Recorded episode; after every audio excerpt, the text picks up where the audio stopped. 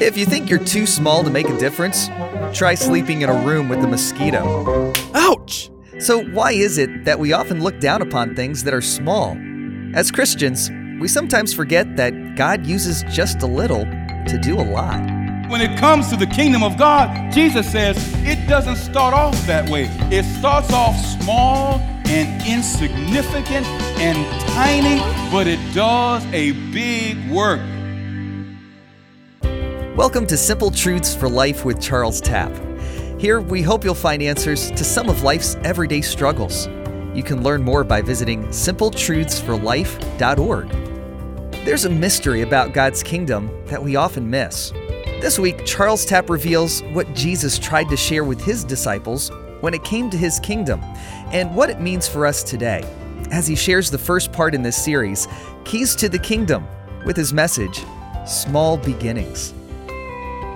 If you were to ask the average Christian, regardless of his or her denominational affiliation, to explain to you in their own words what is the kingdom of God, I can almost guarantee you that you will receive a myriad of responses.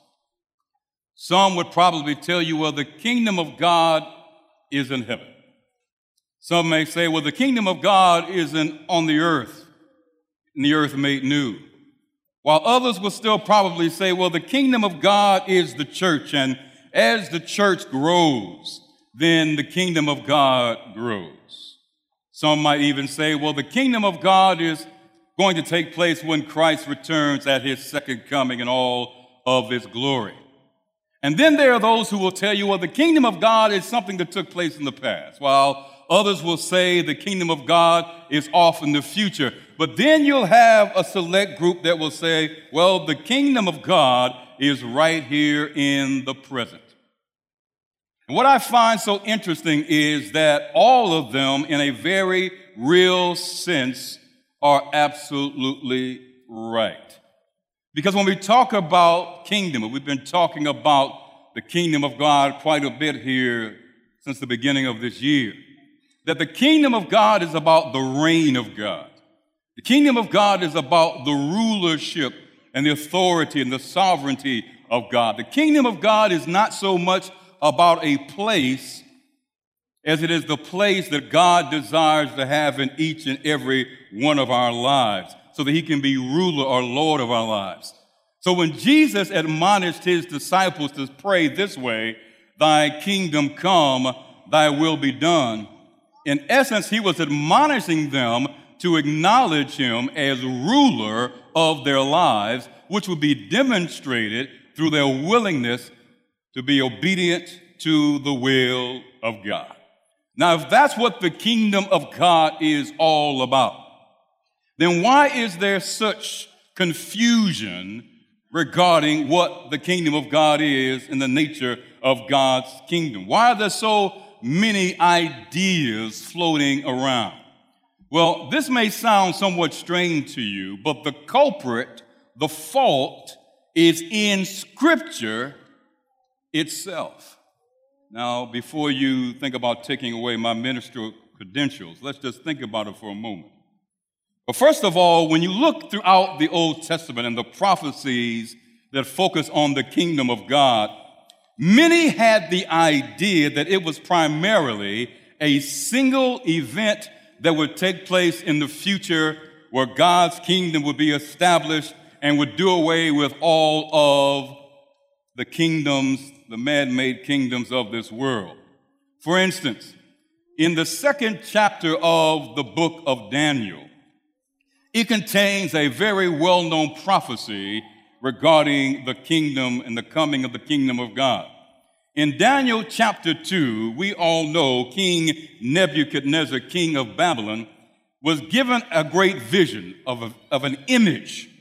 And Daniel was able to interpret the vision to him. We know this well. For the vision of this great image was with this following description the image had a head that was made of gold, which represented Babylon. Then his breast and arms were made of silver, which represented the kingdom of Medo Persia. Then the belly and the thighs of brass, which represented Greece, and the legs of iron, which represented Rome. And then you get to the bottom of this image, and his feet are made of a mixture of iron and clay, which represented all the divided nations until the very end of time. But as you read on in Daniel chapter 2, it talks about a stone that was cut from a mountain without human hands that comes and literally destroys the feet of this image, so much so that it ground it to powder and nothing was left of it. But then in Daniel chapter 2, verses 44 and 45, the prophet Daniel proceeds to give King Nebuchadnezzar the interpretation of this dream. And look at what it says here Daniel 2 44 and 45. And in the days of these kings, the God of heaven will set up what? A kingdom, a reign, which shall never be destroyed. And the kingdom shall not be left to other people. It shall break in pieces and consume all these kingdoms, and it shall stand forever. Look at verse 45.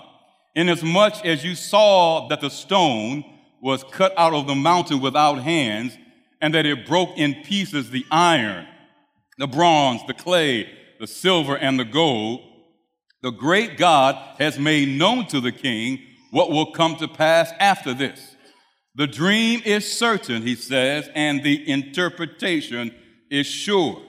So when you read Daniel 2 and Daniel chapter 7, you discover that this image that Nebuchadnezzar saw in his vision simply represented successive nations that were to dominate or that were to rule the course of world history from the time of Nebuchadnezzar's rule in Babylon all the way down to the end of time. And this stone that was cut from the mountain without hands represents the kingdom of God, which would ultimately displace all other kingdoms, all other authorities, and God's king or God's rulership would reign then forever, forever, and ever. And when you read the Old Testament, you get the impression that the kingdom of God is this single solitary event that is to take place somewhere off in the future that finally, ultimately, puts an end to all previous kingdoms of the world. But then there's a problem. Because then when you read the New Testament, Jesus comes on the scene. And when he is asked about the kingdom of God, Jesus doesn't give a description of some single solitary great event off in the future. Jesus gives a completely different perspective altogether. Let's go to the book of Luke. Luke chapter 2, verses 20 and 21. Look at what it says. When he was asked by the Pharisees, talking about Jesus, when the kingdom of God or when the reign of God would come, he answered them and said, What? The kingdom of God does not come with observation, nor will they say, Here or see there. For indeed, look at this. Jesus says, The kingdom of God is where? Within you. Now, all throughout the Old Testament, the kingdom of God focused on this one event in history. But now Jesus says, I'm going to throw you a curve. The kingdom of God is not something you need to be looking out for. The kingdom of God is right here among you. The kingdom of God is within you. Now you see why there's such confusion as relates to the kingdom of God. But in Matthew chapter 13 and Mark chapter 4, Jesus comes to the rescue as he presents to us keys that will help us to unlock the mystery of the kingdom of God. And Jesus does this through the use of these very powerful but yet poignant short stories that we call parables. Parables where he will unlock the mystery that was hidden for quite some time. But why through the use of parables? Why did Jesus choose to use stories to unfold and unlock the mysteries of the kingdom of God? Well, Jesus' disciples asked him that same question. In Matthew 13 and verse 10, it said, Jesus, why are you now teaching in parables? Earlier, you weren't teaching in parables, but now you've switched gears, and now all of your teaching is coming in the form of parables. But in verse 11, he answers them and says, Because it was given to you to know the mysteries of the kingdom of God, but to them it will not be given them. But first, we need to ask ourselves what is a mystery? In Scripture, a mystery is simply classified as God's divine purpose from the very beginning, which is later now revealed in our time. So, as we look at the mysteries of the, of the kingdom of God that are unfolded in these parables, we're asking ourselves, what is or what are the divine purposes of the kingdom of God as it relates to our world today. In Matthew chapter 13, as well as in Mark 4, Jesus lists several parables. And as we continue throughout this series, I admonish you to read those parables in their entirety. But today I'm only going to focus on two. So let's go back to Matthew chapter 13. And let's take a look at these two well known parables of the kingdom of God. Matthew 13, verses 31 to verse 35. Another parable, and it says another parable because he had already given two parables. Another parable he put forth to them, saying, The kingdom of heaven is the same thing as the kingdom of God, is like what? A mustard seed, which a man took and sowed in his field which indeed is the least, it is the what?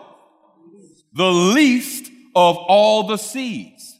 But when it is grown, it is greater than the herbs and becomes a tree, so that the birds of the air come and nest in its branches. Verse 34, 33 rather. Another parable he spoke to them. The kingdom of heaven is like what? Leaven. Auntie Mary told the story this morning of the leaven, which a man took and hid in three measures of meal till it was all leavened. You need to put your finger right there because we're coming back to that. Verse 34. All these things Jesus spoke to the multitude in parables, and without a parable, he did not speak to them. Look at verse 35. Why? That it might be fulfilled, which was spoken by the prophet here, Isaiah, saying, I will open my mouth in parables I will utter things kept secret from where? The foundation of the world. That's the mystery. God's divine purpose that originated from the very foundation of the world. Jesus says, as it relates to the kingdom of God, I'm now going to give you the keys to unlock those mysteries. But here's the secret we need to understand as we begin this journey through these parables, and that is simply this that each of these parables gives a special, unique aspect of the kingdom. That's why he didn't just use one parable, but in describing the kingdom, Jesus used several parables because each one of them gives us a special insight to the nature of the kingdom of God that the others do not. So, as you can see, We've skipped parable one, we've skipped parable two. We're focusing today on parables three and four the parable of the mustard seed and the parable of the leaven. And what I want you to understand parables are not the subject themselves. Parables just tell us what something is like, and that's important. Therefore, each parable, Jesus gives us its own unique insight. So let's look at the parable of the mustard seed. We are told that the mustard seed is a proverbial symbol for that which is tiny and insignificant. For in Jesus' day, when you looked at a mustard seed, it symbolized something in the culture that was tiny and insignificant.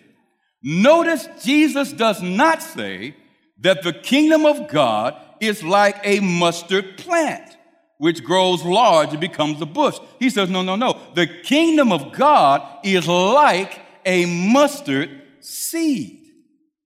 Growth is not the issue in this parable.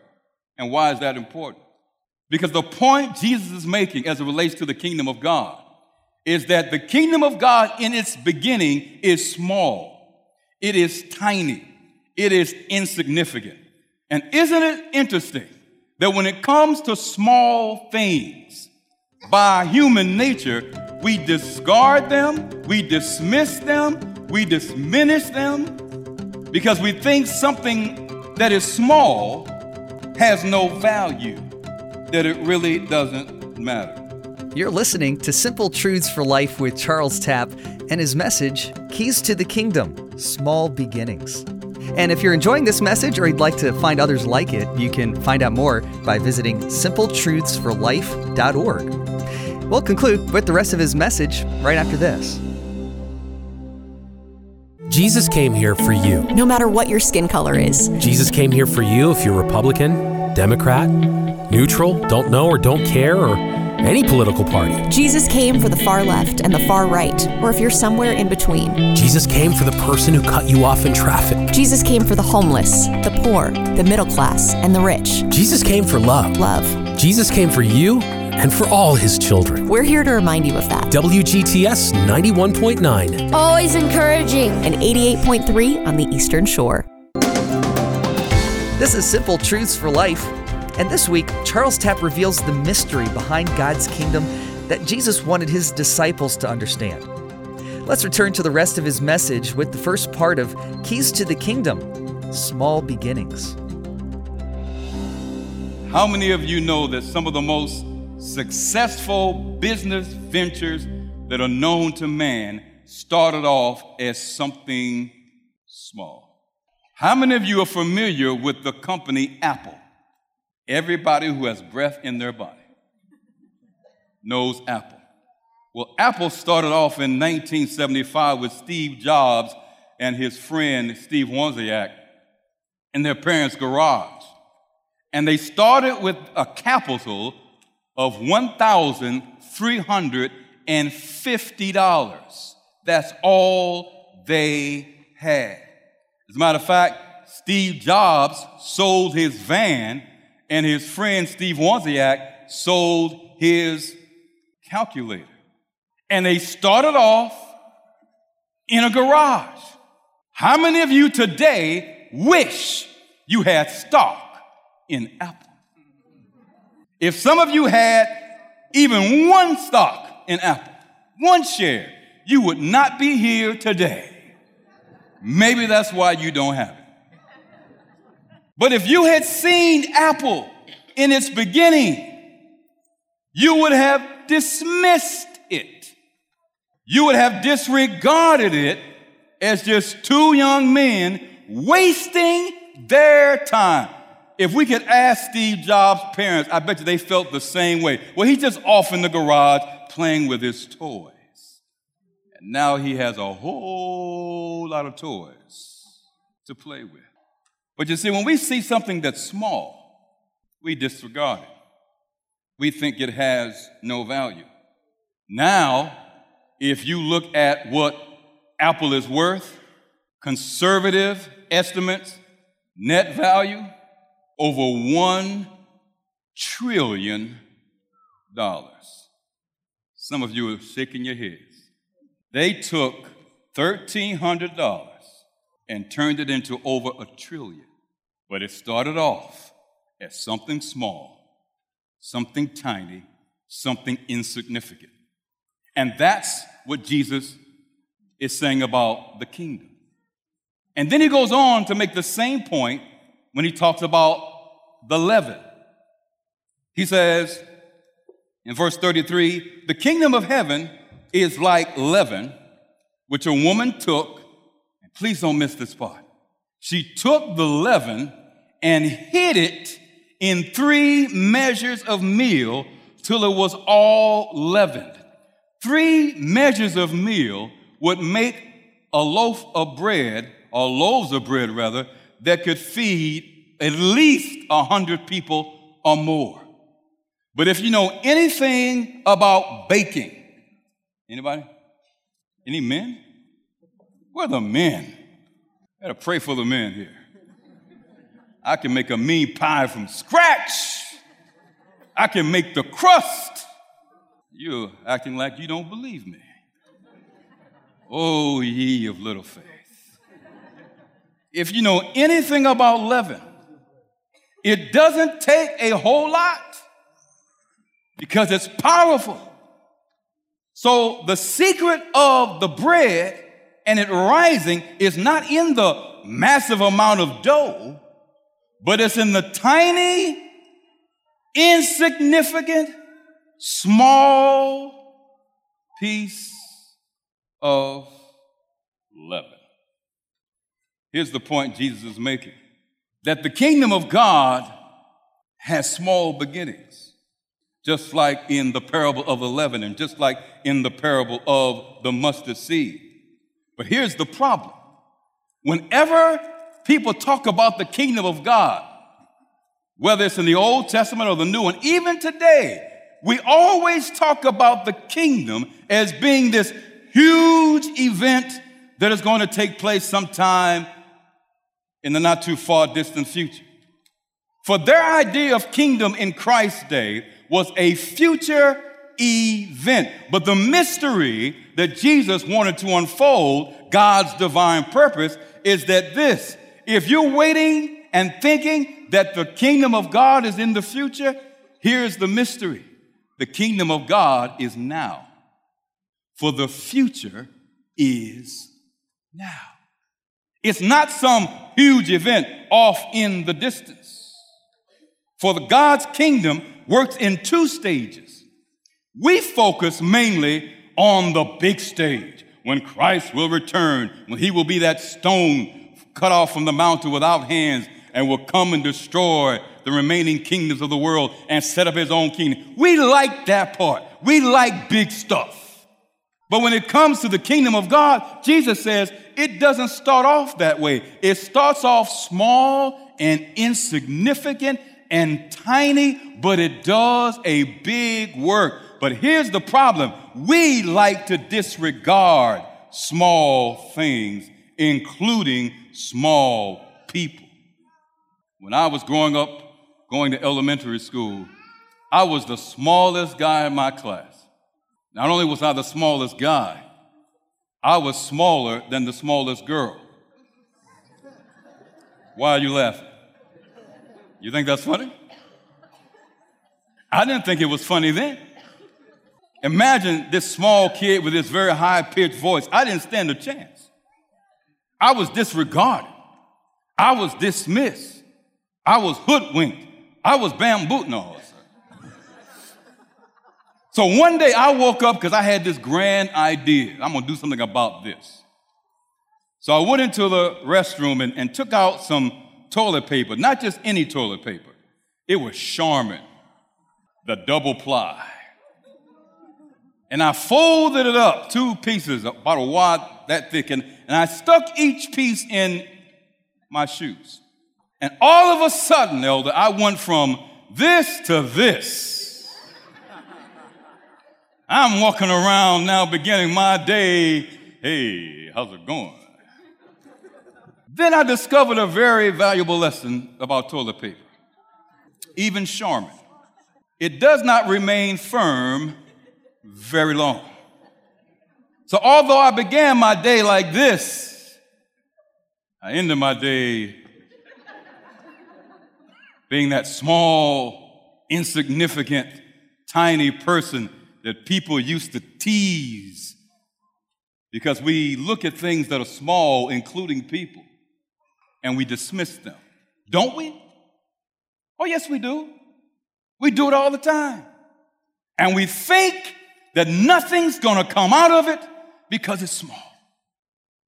And that's why when Jesus came and ushered in the kingdom, most of them missed it. Because they were looking for this huge, grand event where Jesus would come as King of Kings, but instead of coming as a king, he came as a babe in a manger. Instead of coming as a prince, he was a carpenter.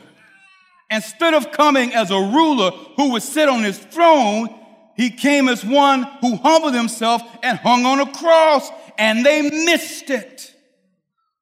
For they focused on the second dimension of the kingdom God coming in all his glory.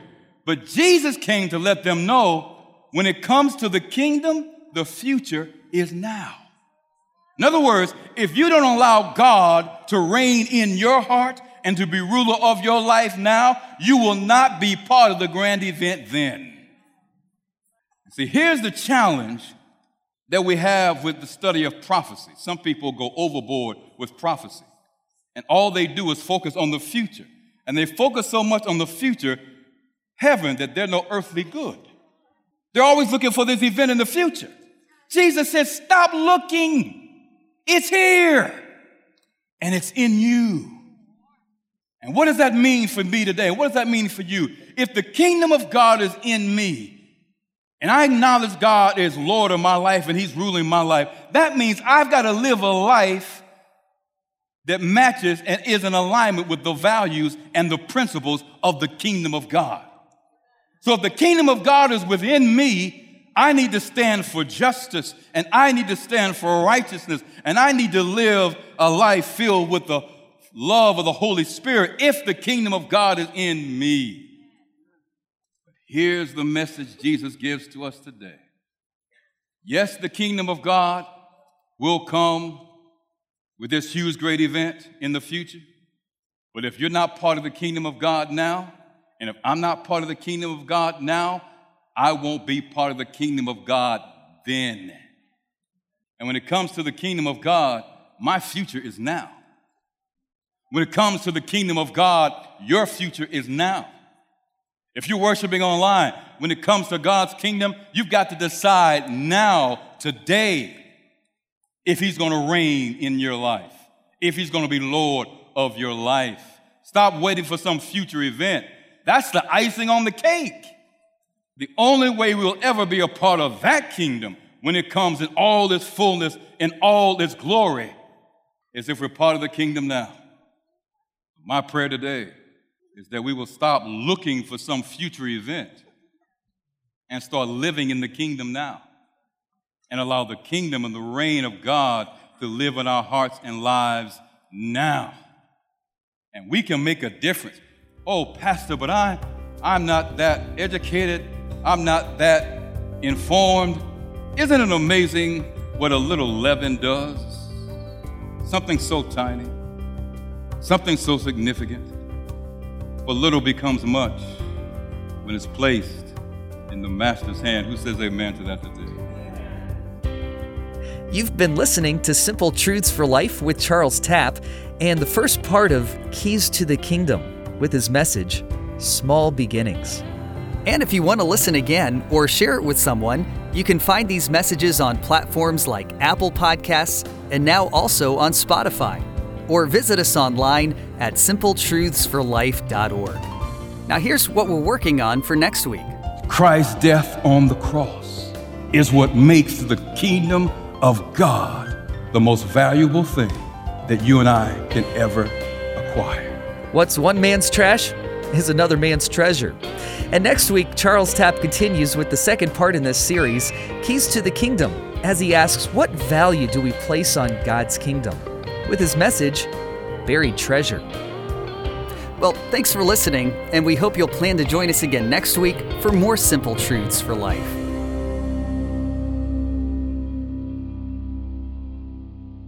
Jesus came here for you. No matter what your skin color is, Jesus came here for you if you're Republican, Democrat, neutral, don't know or don't care, or any political party. Jesus came for the far left and the far right, or if you're somewhere in between. Jesus came for the person who cut you off in traffic. Jesus came for the homeless, the poor, the middle class, and the rich. Jesus came for love. Love. Jesus came for you and for all his children. We're here to remind you of that. WGTS 91.9. Always encouraging. And 88.3 on the Eastern Shore.